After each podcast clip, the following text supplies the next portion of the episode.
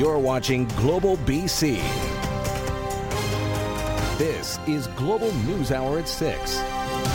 Good evening and thanks for joining us. Vancouver's mayor is being criticized for his response to weekend street violence just months before October's civic election. After a particularly violent attack injured multiple people on the Granville Strip, Kennedy Stewart issued a statement that has enraged some people, including one of his main political opponents. More on that later, but Grace Ke starts us off with who the mayor is blaming.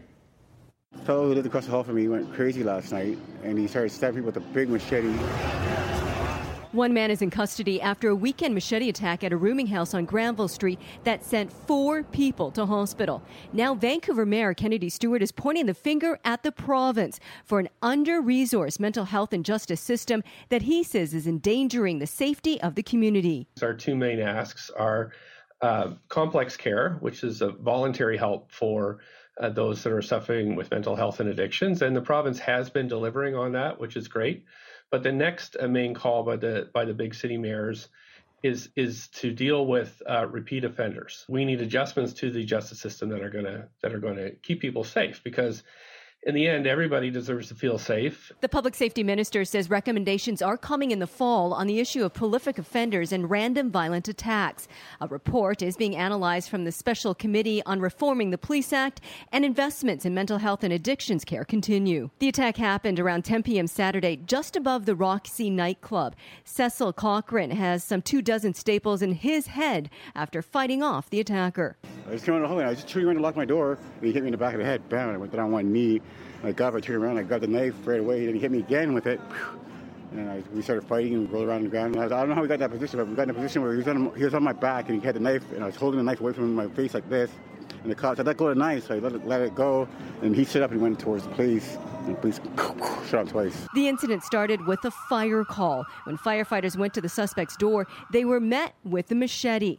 These risks are being felt more and more, especially in the downtown east side. There's definitely more tension and I think our crews are being um, are being a lot more diligent and being aware of their surroundings because of what's happening right now, for sure. 48 year old Ibrahim Abdullah Bakhit has been charged with one count of aggravated assault, assault with a weapon, and possession of a weapon for a dangerous purpose. He remains in custody for his next court appearance. Grace Ke, Global News. Okay, Keith Baldrey joins us now with more on this. Keith, public safety has been a growing issue, especially mm-hmm. in Vancouver, over the past couple of years. Uh, we have a municipal election coming up, and, and a lot of people are saying this is mm-hmm. going to be an issue, and some are calling out Mayor Stewart for the timing of his statement. Yeah, the gloves are off now in the Vancouver mayoralty contest as a result of that incident and Mayor Stewart's response to it. Uh, his chief, one of his chief challengers, of course, is Ken Sim, who almost beat Kennedy Stewart, just lost by a whisker in 2018, taking him on again.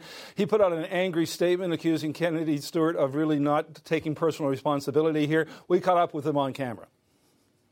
I think it's pretty dis- uh, disappointing and disingenuous of the mayor uh, to come out swinging after three years and 10 months being mayor uh, to come out swinging on crime and safety in our city. Um, instead of taking responsibility for these issues, he decided to throw the province and the federal government under the bus.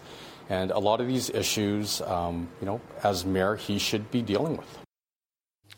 So Ken Sim also in his statement accusing Kennedy Stewart of fostering what he calls a culture of hostility against the Vancouver Police Department. You can be sure, just as there's going to be more violent attacks, unfortunately, you can be sure this issue will likely dominate the debate on the Vancouver civic scene as we approach that October 15th election. All right, Keith, thank you very much.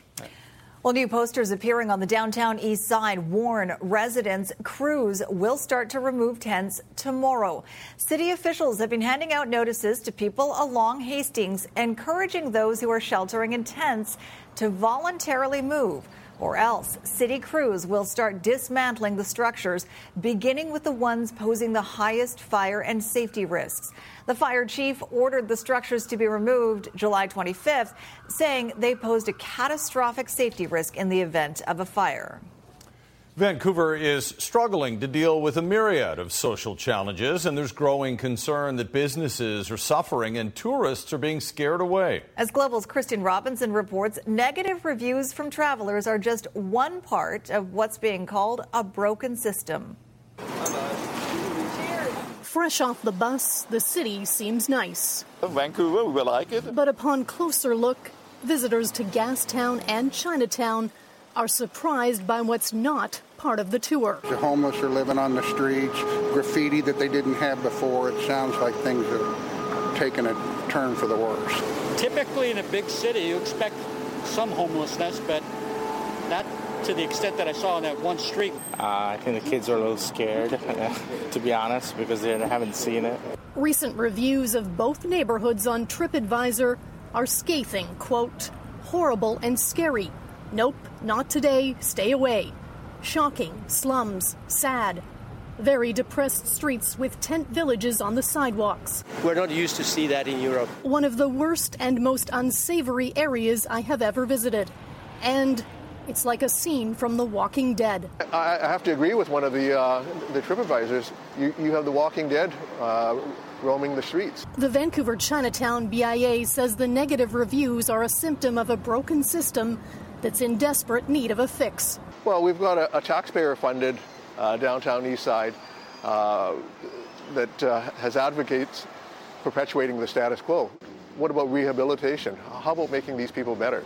all of the evidence confirms that uh, that things are getting worse. SFU professor Julian Somers says it's time for a new approach with recovery oriented housing spread across the city to meet the needs of people with serious mental illness.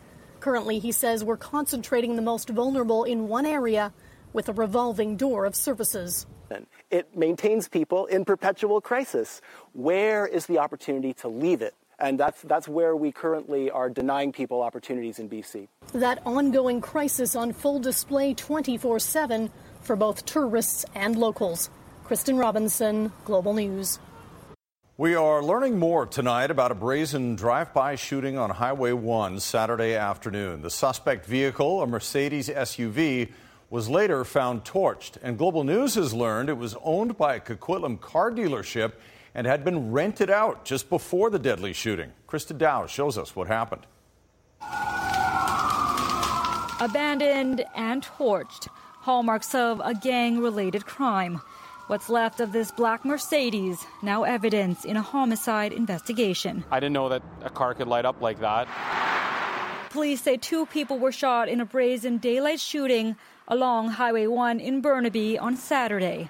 The victim, 18 year old May Sam Zaki.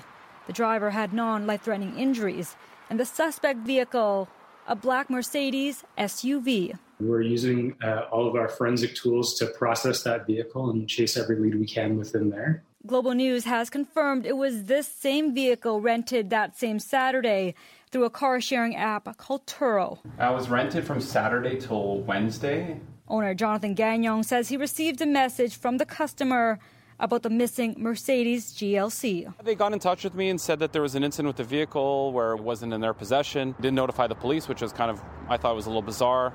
And then we found out once I put all the pieces together that there was the car used. And now we're, we're literally picking up the pieces here of what our next steps are. We spoke to the customer. He says he was the victim of a carjacking. And after getting lost in Burnaby, claims he was approached by three people who told him to leave the vehicle adding he's surprised to learn the rental was linked to the shooting. Police later arriving here to take a statement. The customer declined to go on camera. In 20 years of, of working in the auto industry, this is definitely a, a first in this respect. Uh, I've had cars stolen, I've had cars torched, but never committed crimes of this capacity. This happened on Highway 1. There's innocent people driving, and that's what's concerning to me. Meantime, Gagnon has been in touch with police and Turo about insurance coverage. Police are unable to confirm the carjacking to us, but are asking anyone with information to reach out. Krista Dow, Global News. Well, the hot, dry weather is not letting up. But the wind has died down, and conditions are working in favor of crews battling the Keremeos Creek wildfire.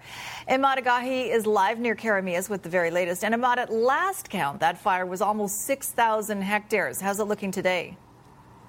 Well, it is still growing, Sophie, but I've been told, thankfully, that growth is moving in a direction opposite of the areas of concern. Now, weather conditions, Mother Nature, a big part of a firefight that's this large and this important, but those favorable conditions you mentioned, particularly the, slower, softer wind, has helped the firefighters just rein in on some of this fire activity, particularly uh, over the weekend. But the firefight is not over yet, uh, far from it, actually. Uh, we'll show you a video now that really uh, helps understand and uh, it captures some of these intense candling activity over the weekend, and it shows the uh, scary proximity to, of those flames to the road. This will give you an indication why the Highway 3A uh, between Keremeos and Penticton remains closed and why uh, there's been a reluctance to lift some of the evacuation orders that are in place. Now, that wildfire, uh, the Keremeos Creek fire you mentioned, sits at 6,000 hectares or about 60 square kilometers, and the Wildfire Service has been really flexing some muscle trying to fight it with at least 405 firefighters, 43 pieces of heavy equipment and 16 helicopters. Now, I just caught up with Fire Information Officer Mikkel Alse, who says conditions are stable but could change as early as Wednesday. We are uh, monitoring a system that's potentially arriving on Wednesday, so we're trying to get as much done on this fire um, leading into Wednesday, uh, where we might see a slight change in the weather. What's the biggest threat? Is it thunder? Is it lightning? The with the system, uh, we're potentially inflow winds, and there is um, some rumors of, of, lightning potentially in the system, um, but whether that materializes is yet to be seen. So all eyes now on that system coming in uh, on Wednesday. Perhaps no one uh, watching it uh, closer than those that are on order. Uh, the many more who have their bags packed, uh, ready to leave if need be on alert. Some of them uh, you will hear from a little bit later in the newscast, Sophie. Very time for them. All right. Thanks for that, Ahmad. Our meteorologists are watching it very closely too. Senior meteorologist Kristi Gordon joins us now. And Kristi, what are you seeing when it comes to that threat of lightning later in the week? Well, it definitely looks like it's a concern. What we have is an upper level trough that's going to shift north into the region, and that will bring in the potential for lightning, but it also could bring in gusty winds along with it. Here's a look at the timeline. So, this is tomorrow. Tomorrow, we're not expecting lightning, but we could see more cloud cover and pockets of isolated rain across the region. Again, bringing in a little bit more wind than what they've seen over the last little while, and that's problematic for the firefight. And then it's late Wednesday that we have that instability, real pockets pockets of thunderstorms possible. Again, though, it's very isolated in nature, so whether it moves into that exact region or not, that is yet to be seen. So we'll be tracking this very closely. Of course, that's late Wednesday, so stay tuned. All right, we'll do. Thanks very much, Kristi. Well, as Ahmad mentioned, the stress for those forced from their homes or on alert due to the Keremeos Creek wildfire has been high. And while fire crews are having some success battling the flames, as Global's Taya Fast reports, there's still no timeline as to when evacuees will be able to return home.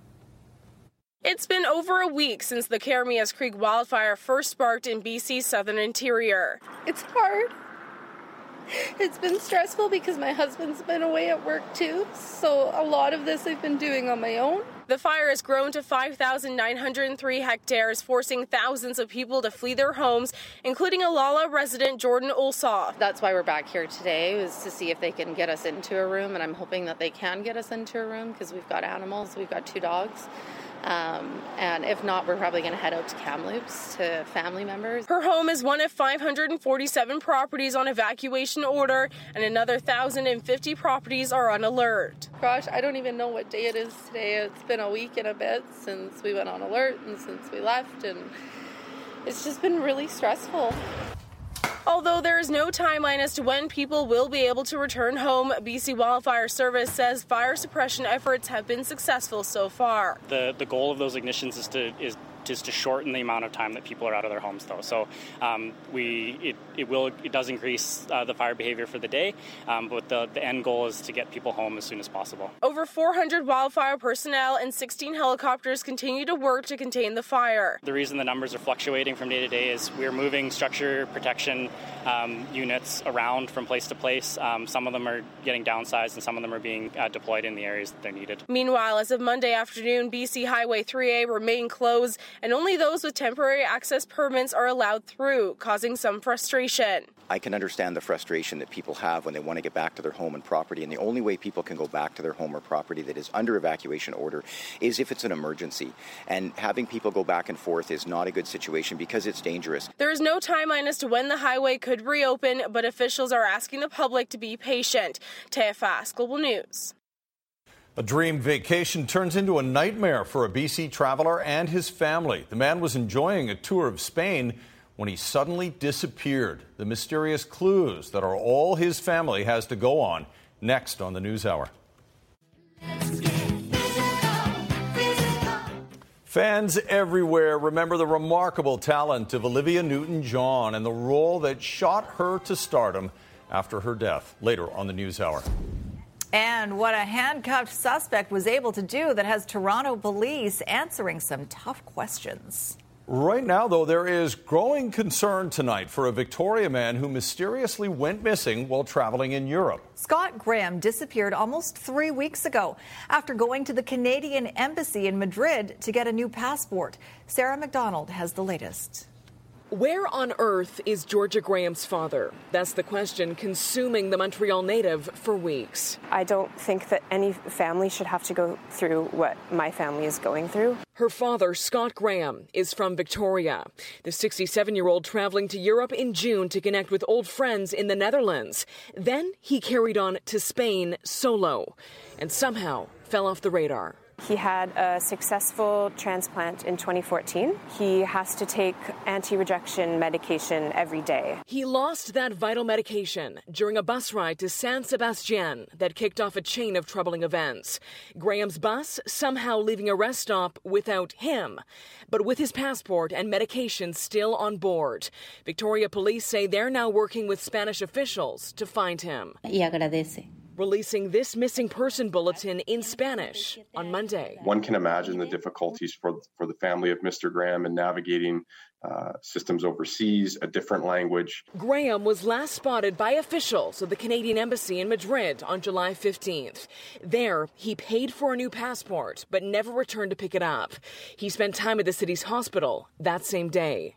He did go to the hospital because he had fallen. It's honestly a total mess.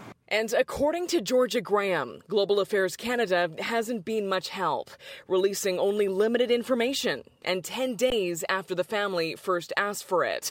Telling Global News, in part, it is aware that an individual is missing in Spain, adding consular officials are in contact with local authorities to gather additional information on the home front, what that looks like for Vic PD is going to Mr. Graham's house, trying to see if there's any information there. The younger Graham is considering flying to Spain herself. But in the meantime, both she and Victoria Police are urging anyone, anywhere, who may have seen Scott Graham to get in touch. Sarah McDonald, Global News. A medical doctor from Vernon is being identified as the man who drowned in Thompson River in Kamloops on July 30th while saving his son from the same fate. According to a GoFundMe page now set up for the family, Dr. Michael Muthandazo went into the river to help his son, who was struggling in the current. He managed to help the child, but got swept away himself and never resurfaced. His body still has not been recovered. According to the fundraising page, the doctor moved to Vernon in January of 2021 and was a well respected family physician. He leaves behind his wife and two sons, aged 11 years and 8 months old. Just ahead, a mother and a fighter. There's a lot more work to be done. What's next for Carol Todd as she waits to hear the sentence for the man who tormented her daughter? And a new poll takes the temperature of Canadians, how COVID continues to impact BC families. Later. Slow and steady for traffic here eastbound on Highway 1 near Kensington. A little further east, there is a stalled semi just off to the right shoulder. When renewing your ICBC Auto Plan insurance online, select your nearest Sussex Insurance when prompted. For all online broker benefits, peace of mind, and best rates, select Sussex Insurance today. I'm Trish Jewison in Global One, high above Highway 1 in Burnaby. It's been just two days since a BC jury uttered the words Carol Todd has waited so long to hear. Guilty on all counts. And in many ways, the struggle for justice has defined Todd's life for the past decade. Todd has been a tireless advocate for her daughter Amanda, who took her own life 10 years ago after being sextorted online. She was just 15 years old. As Rumina Daya reports, Carol Todd is now taking up a new challenge to change Canada's criminal code. Guilty times five. Saturday's stunning verdict still sinking in for Carol Todd. Saturday, of course, the adrenaline rush. Sunday, the replaying of the four persons saying guilty. 44 year old Dutch citizen Aydin Coban was found guilty for sexually blackmailing Amanda Todd from the tender age of 12. So the torment and depression overwhelming. The Port Coquitlam teen took her own life in 2012 when she was just 15. Her haunting story viewed online by millions worldwide.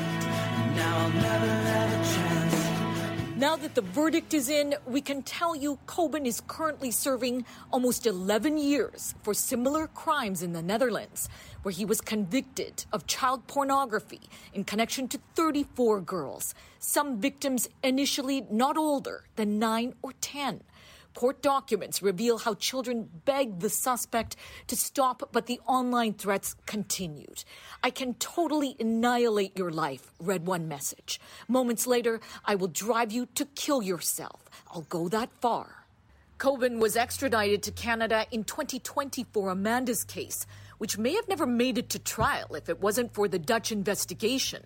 Carol says the RCMP tried to get help from the province's child exploitation unit. BCI said no, it would take too much time and manpower they didn't have to pursue this case, so just close the file. With a 150% increase in youth being sextorted, according to Cybertip, next step for Carol changing the law. Sextortion needs to come under the criminal code so that um, a person who's deciding to do this, right, knows that it's against the law. A sentencing date is expected to be set August 11th. After Coban is sentenced in BC, he'll be returned to the Netherlands, where he can apply to serve any Canadian sentence in his homeland. At this point, it's unclear what Dutch authorities will do. Do you feel like you've received justice? Ask me that when he's being sentenced. Because if I hear six months on each count, that's, that's to me, that's not really justice. Rumina Daya, Global News. Two people are dead following a police chase involving a stolen vehicle in Abbotsford. It happened Sunday afternoon. Police spotted the stolen vehicle near Livingston Avenue and McClure Road, but immediately lost sight of it. They found it about an hour later, and officers decided to pursue it based on information that it had been involved in a recent violent crime. During the chase, the driver of the stolen vehicle lost control and crashed. A female passenger died at the scene, a male driver died in hospital. The Independent Investigations Office is now looking into the incident. Within a few minutes, there was a lot of police, and uh, there was a car who hit the, uh, the road divider. I put a chair uh, and tried to look over the wall, and I looked, they were wrapping up a body. Well, police now say impaired driving is suspected in a multi-vehicle crash in Vernon Friday that claimed two lives. It happened around 8:30 in the morning, Highway 97, just south of the cadet camp. RCMP say a red GMC pickup crossed the center line and struck two vehicles, including a black Toyota SUV. The two occupants of the SUV, a 71-year-old woman and a 65-year-old man from Vancouver, were killed. The pickup driver was taken to hospital with undetermined injuries. Just ahead, spyware as a crime fighting tool. Newly revealed high tech RCMP investigative techniques and why they're now under scrutiny. Also coming up, the handcuffed suspect who stole a Toronto police vehicle.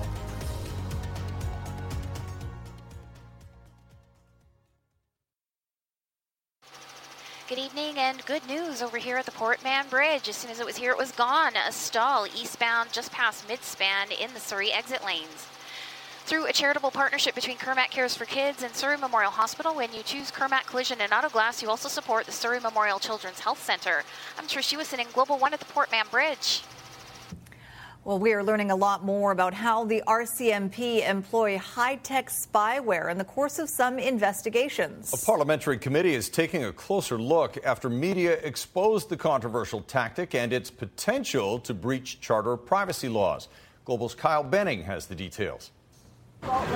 Tactics by the Royal Canadian Mounted Police are being put under the microscope. The federal government's Privacy Committee is looking for answers about spyware the RCMP uses bringing into question whether Mounties overstepped privacy laws. Canada's Privacy Commissioner laid out how much information can be gathered from on device intercept tools, or ODITs. The RCMP confirmed that these tools could collect private communications such as texts and emails sent or received from the device, documents and media files stored on the device, as well as sounds within range of the device and images viewable by the cameras built into the device. The RCMP's use of these tools was first reported on in June, but Mounties have been using ODIT technology since 2017. Earlier this year, RCMP Commissioner Brenda Lucki stated officers had used ODITs about 10 times, but data sent to the parliamentary committee shows the technology has been used in 32 investigations targeting 49 devices. The investigations were mostly in terrorism, murder, and trafficking cases, being used nine times so far this year. The privacy commissioner says his office was unaware about police officers using ODITs until those media reports and is meeting with the RCMP later this month. He's aware a privacy impact assessment, or PIA, was done by the RCMP, but it wasn't shared with the commissioner's office. We've been informed the PIA was done in 2021, and uh, this is something that we're going to want to see. I don't know if we're going to see this uh, at the end of August, but this is something that uh, we will want to see. Meantime, opposition MPs grilled the public safety minister about potential safeguards which could have been in place before police used ODITs. Marco Mendicino noted RCMP needed judge approved warrant before using these tools. Privacy protections are afforded and complied with in the context of the use of this technology when they apply for judicial authorizations. That's one of the important protections. Well, Minister, uh, my question was do you find it acceptable that it's been five years? And this, this again, based on the fact that the commissioner this morning stated that he only learned of this in June. Kyle Benning, Global News. Toronto police are investigating after a suspect wanted for a break and enter allegedly stole a police SUV with a police dog inside. And the story doesn't end there. Global's Catherine McDonald has more. This is how a comic book store break in ended when the suspect, who can be seen here in this exclusive surveillance video from inside Paradise Comics, managed to break free after being arrested and handcuffed, stealing an idling police SUV with two police dogs inside. This is a crazy movie, or a you know, you see the people running through the backyards with the dogs chasing them, and uh, you don't think that's gonna. Well, it didn't happen to me, but you don't think it's uh, going to be tied to me in some way, shape, or form. It was just after 4 a.m. when police were called to Paradise Comics for a break in. The owner of the shop says this suspect threw a rock through the front window and began carrying out rare vintage comic books. When he was inside for the third time, a police officer from the canine unit arrived and tried to chase him down. The bookstore owner says the suspect made off down this alley behind Yonge Street and went into the backyard of a home here on Brookdale Avenue as he was being pursued by the canine officer and his dog. The canine officer managed to execute an arrest, putting handcuffs on the front of the suspect, who managed to then break away. Police say the accused ran back to the comic book store and stole the police SUV, which had two police dogs in the back, and began driving south on Yonge Street before turning west on Lawrence.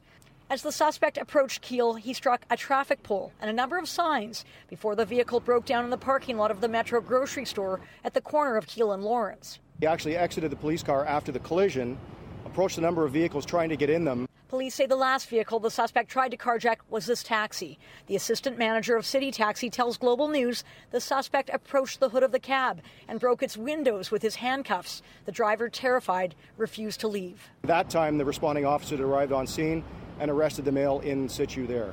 Police say the dogs were unharmed and the suspect was taken to hospital with non life threatening injuries.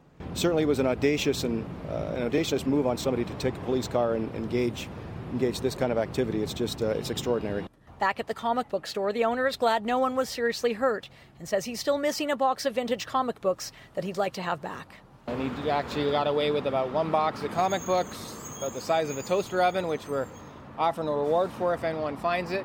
Catherine McDonald, Global News. A new poll shows Canadians are learning to live with COVID 19. The survey, done by Research Co., found a third of households in the country have been impacted by the virus in just the past few weeks. As Richard Zussman reports, that number is even higher for British Columbians. Learning to live with the virus. Oh, I don't want to get sick before I go away to Europe. I've got my mask handy and um, waiting for my next booster. On Monday, a new poll out from Research Co. showing since COVID 19 restrictions were eased, 37% of Canadians say COVID has been in their household. And for just BC, it's 43%, the highest in the country. A resignation the virus is impossible to stop, with 65% of British Columbians saying it's a matter of time before they get it. It's almost as if Canadians are now ambivalent about COVID 19. Uh, they know it's going to hit them, uh, but if they are vaccinated, then it's not going to be so bad. 45% say they think restrictions were probably lifted too early, while 44% in this province say they were lifted the right time or too late. There's a sense of dissatisfaction from those who had COVID 19 and maybe a wish that the restrictions and mandates would have stopped the virus from entering their households, uh, but not at a level that would suggest that there would be a revolution. British Columbians the most likely to accept a return to restrictions. 68% say they would be okay with a mask mandate in public indoor places. 63% say they would be okay with capacity limits. And two thirds of those polled said they would give the thumbs up to the return of the vaccine card. Our approach has been consistently to take only those measures that are required to keep people safe. And I think there continues to be confidence in that.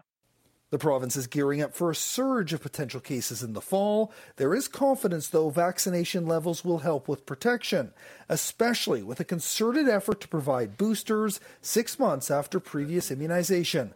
A confidence this fall will be better than last, with 73% believing the worst is behind us and 15% seeing the worst ahead. When people are pessimistic um, uh, about the situation, I mean, that's. Uh, um, uh, that that reflects the fact that the, the, the pandemic is still on and it's still affecting people. 62% of British Columbians supportive of the way the province has handled the pandemic. Once again, the highest approval in the country. Richard Zussman, Global News, Victoria. Coming up, a tribute to Olivia Newton John.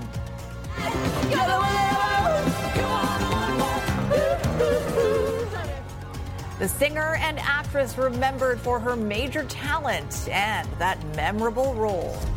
Also coming up later, the water slide stunt that went viral and who's really behind it.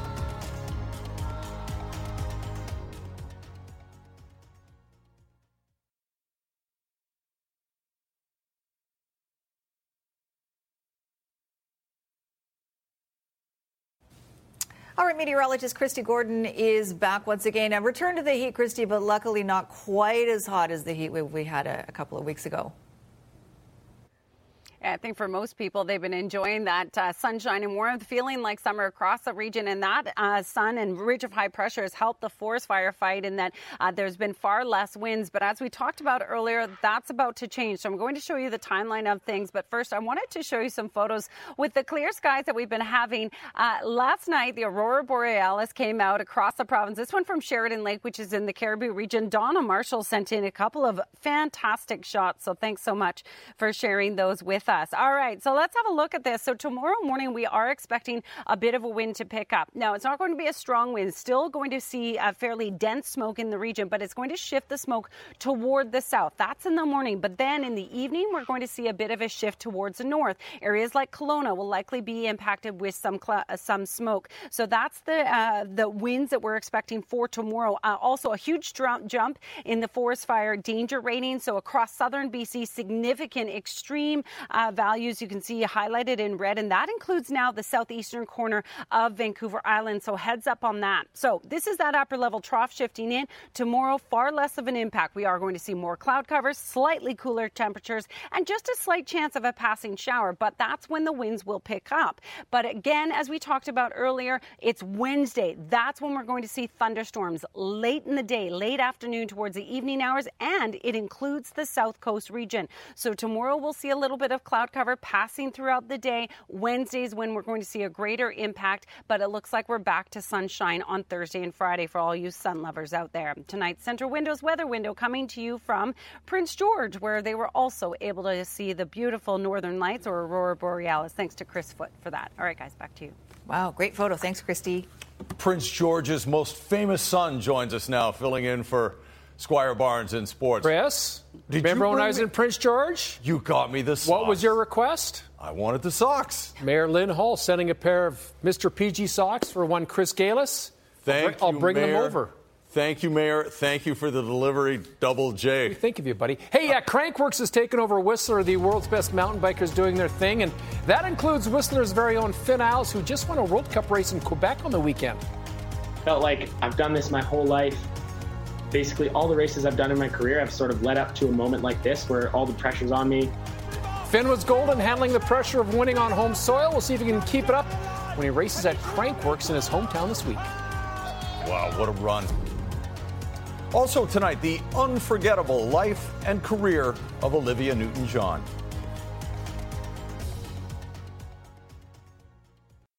Well, had I known there are Mr. PG socks, Jay, I would have put in my own request. I'll wear these proudly. I'm sorry, Soph. I'm sorry. Next year.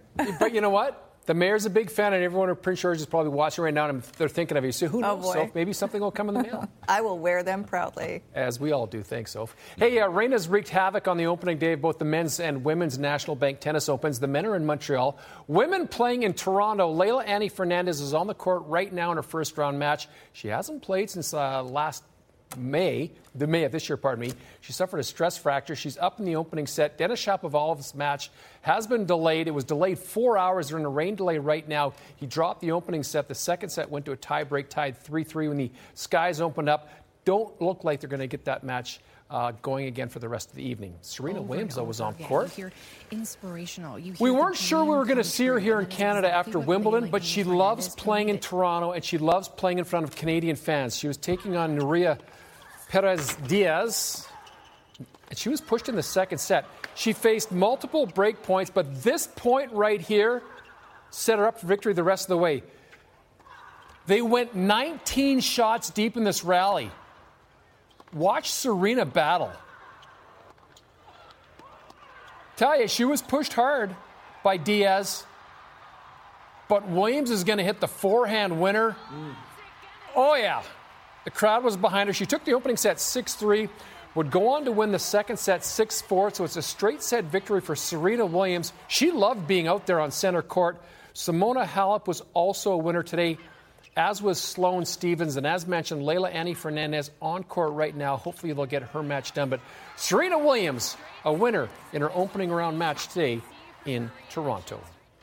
Well, on the weekend, Whistler's Finn Iles became just the second ever Canadian to win a World Cup mountain bike race on home soil. Finn, one of the best riders in the world, and he's back home gearing up for a big week as Whistler is hosting Crankworx. His World Cup victory was a long time coming, and we say long time because Finn grew up riding the trails in Whistler and has always been considered one of the best mountain bikers anywhere. Wiles delivering what this crowd want here. Oh, unbelievable. Finn Iles has faced his fair share of bumps in the road in his mountain biking career. But after second place finishes in France and Switzerland earlier this year, the 22 year old finally got over the hump and did something that's only been done once before. And he's rolling to the line. Oh, takes the win. Look at the time. Not only did Iles become the first Canadian male to win at home since Vancouver Island mountain biking legend Steve Smith finished first in Mont Sainte Anne in 2013, Iles did it despite breaking his chain during the race. Down is its chain done. He's up by a second. Is his chain off? We don't need any more drama here this afternoon. When my chain guide broke and my chain fell off, I was a little bit shocked for a second, but I knew that if I just stayed focused and um, just continued with my run and stayed smooth to the bottom, that I still had a good shot to win. So as I was coming down to the line, I was looking up the clock and I could see the like the time ticking up, like 408, 409, 410. And as I crossed the line, I wasn't sure because I didn't see I didn't see it go green. I didn't see my name at the top of the board. So as I turned around, the crowd went crazy and um, to be able to get that win, the feeling was just sensational. The feeling of finishing first at an elite World Cup event might be new, but the thrill of riding is something he's had for a long time. When I was like 14 or 15, I was riding the bike park with my friends in Whistler, and I sort of realized that that biking was my favorite thing to do in the whole world, and that this is what I wanted to do. And to be able to make a career out of it, and you know, reach the highest level is uh, is a pretty incredible feeling. And I'm just you know lucky lucky to be doing what I'm doing. Iles is looking forward to putting on a show this weekend for his family and friends at Crankworx Whistler. Only problem is, a key part of his team hasn't arrived from Quebec yet. My bike hasn't arrived yet. Fingers crossed that it does. And um, you know, I'd love to compete as much as I can this week because I'm at home in front of fans and our friends and family. And there's a lot of fans out here in Whistler. But you know, if I can only do one event, I'm I'm just happy to be home and happy to be back in Whistler. All right, let's get that bike back here. We want to see him cranking it up at Crankworx. Do you want to feel old? Camden Yards in Baltimore celebrating its 30th anniversary. It just seems like they built the ballpark the other day. Blue Jays were getting pummeled in this one. Ramon Urias, three run job in the first inning. Bo Bichette responded in the third, but Baltimore back to back jacks in the bottom of the third. They are in the eighth inning, and Baltimore leads 6 2. Paredes va. El centro frontal de Paredes para Messi. Pecho y gol. ¡Gol! ¿Qué digo gol? ¡Golazo de Messi! Pecho y gol de chilena Messi. Sensacional la definición. Yeah, it was sensational, and you know I'm going to show you every single replay of this Lionel Messi goal for Paris Saint Germain on the weekend. Just incredible. He scored so many beautiful goals in his career, but this, my goodness, even his opposition, they're, they're playing on the road, they were chanting Messi's name after he scored that goal, and rightfully so. And last but not least, this is Frenzy Water Park in France. This guy calls himself Le Mascotte. The stunt was billed as Dad Handling Divorce Well. It was put on by Red Bull. It happened on the weekend in France. This is quite the water slide. and then some. Wet and wild times in France, courtesy of La Mascotte. and Red Bull, as usual. awesome. Thanks very much, There Jay. you go. Up next, remembering Olivia Newton John and the songs we can all sing along with.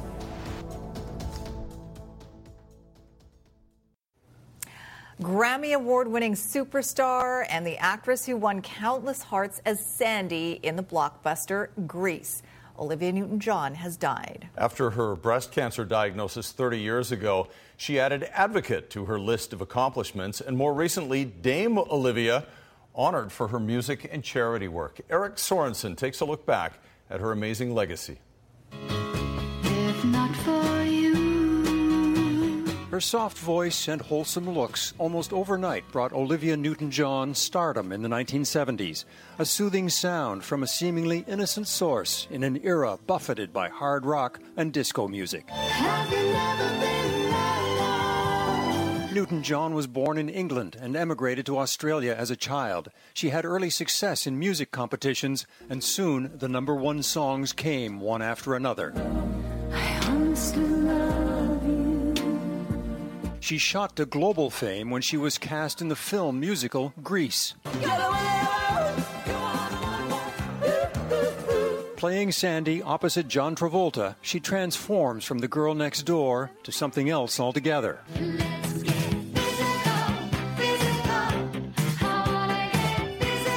In fact, her musical style soon became less innocent, much more daring, too, with Physical, one of the biggest hits in the entire pop era. A major setback came in 1992, the year she turned 44, diagnosed with breast cancer. I'm not afraid of anything right now. Newton John had been a longtime advocate for the environment and animal rights, but now poured much of her energy into her own cancer foundation. I've chosen that path to be grateful and to feel good about things because the other side's not so good. She spoke to ET Canada about her emphasis on plant based treatments for cancer. I've lost way too many friends to cancer, and you know, I'm on that journey myself, so I'm really powerfully driven to find kinder answers for, treatments for cancer. She remained active and popular. Fans still enjoyed her music and always remembered Sandy from Grease. 40 years later, who would have thunk it? We feel very grateful that this is still a part of everyone's.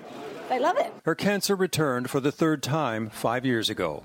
I honestly love you. A singer best remembered as a young, fresh faced star in the making, suddenly gone at age 73. Oh, so many good her. memories. Yeah, Mhm. that that movie was was quite something back in the back in the day. And still is. I feel like we should watch it tonight. The- yeah, I think you're absolutely right.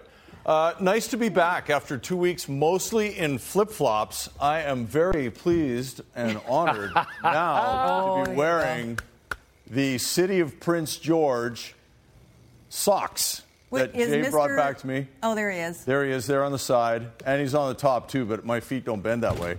There you go. Thank you very much, Mayor Hall, and to Jay Janower for bringing those back for me. What a great competition, and to see all those kids have so much fun. and Kristi, uh, Chris did not bring the Palm Springs weather with him, fortunately, but still good weather in the forecast. Yeah, that's for sure. I mean, a bit of a change for the next couple of days, but it's not going to last forever. We're back to some sunshine on Thursday. Back to you guys. All right, thanks for watching, everyone. Have a great night. Good night, all.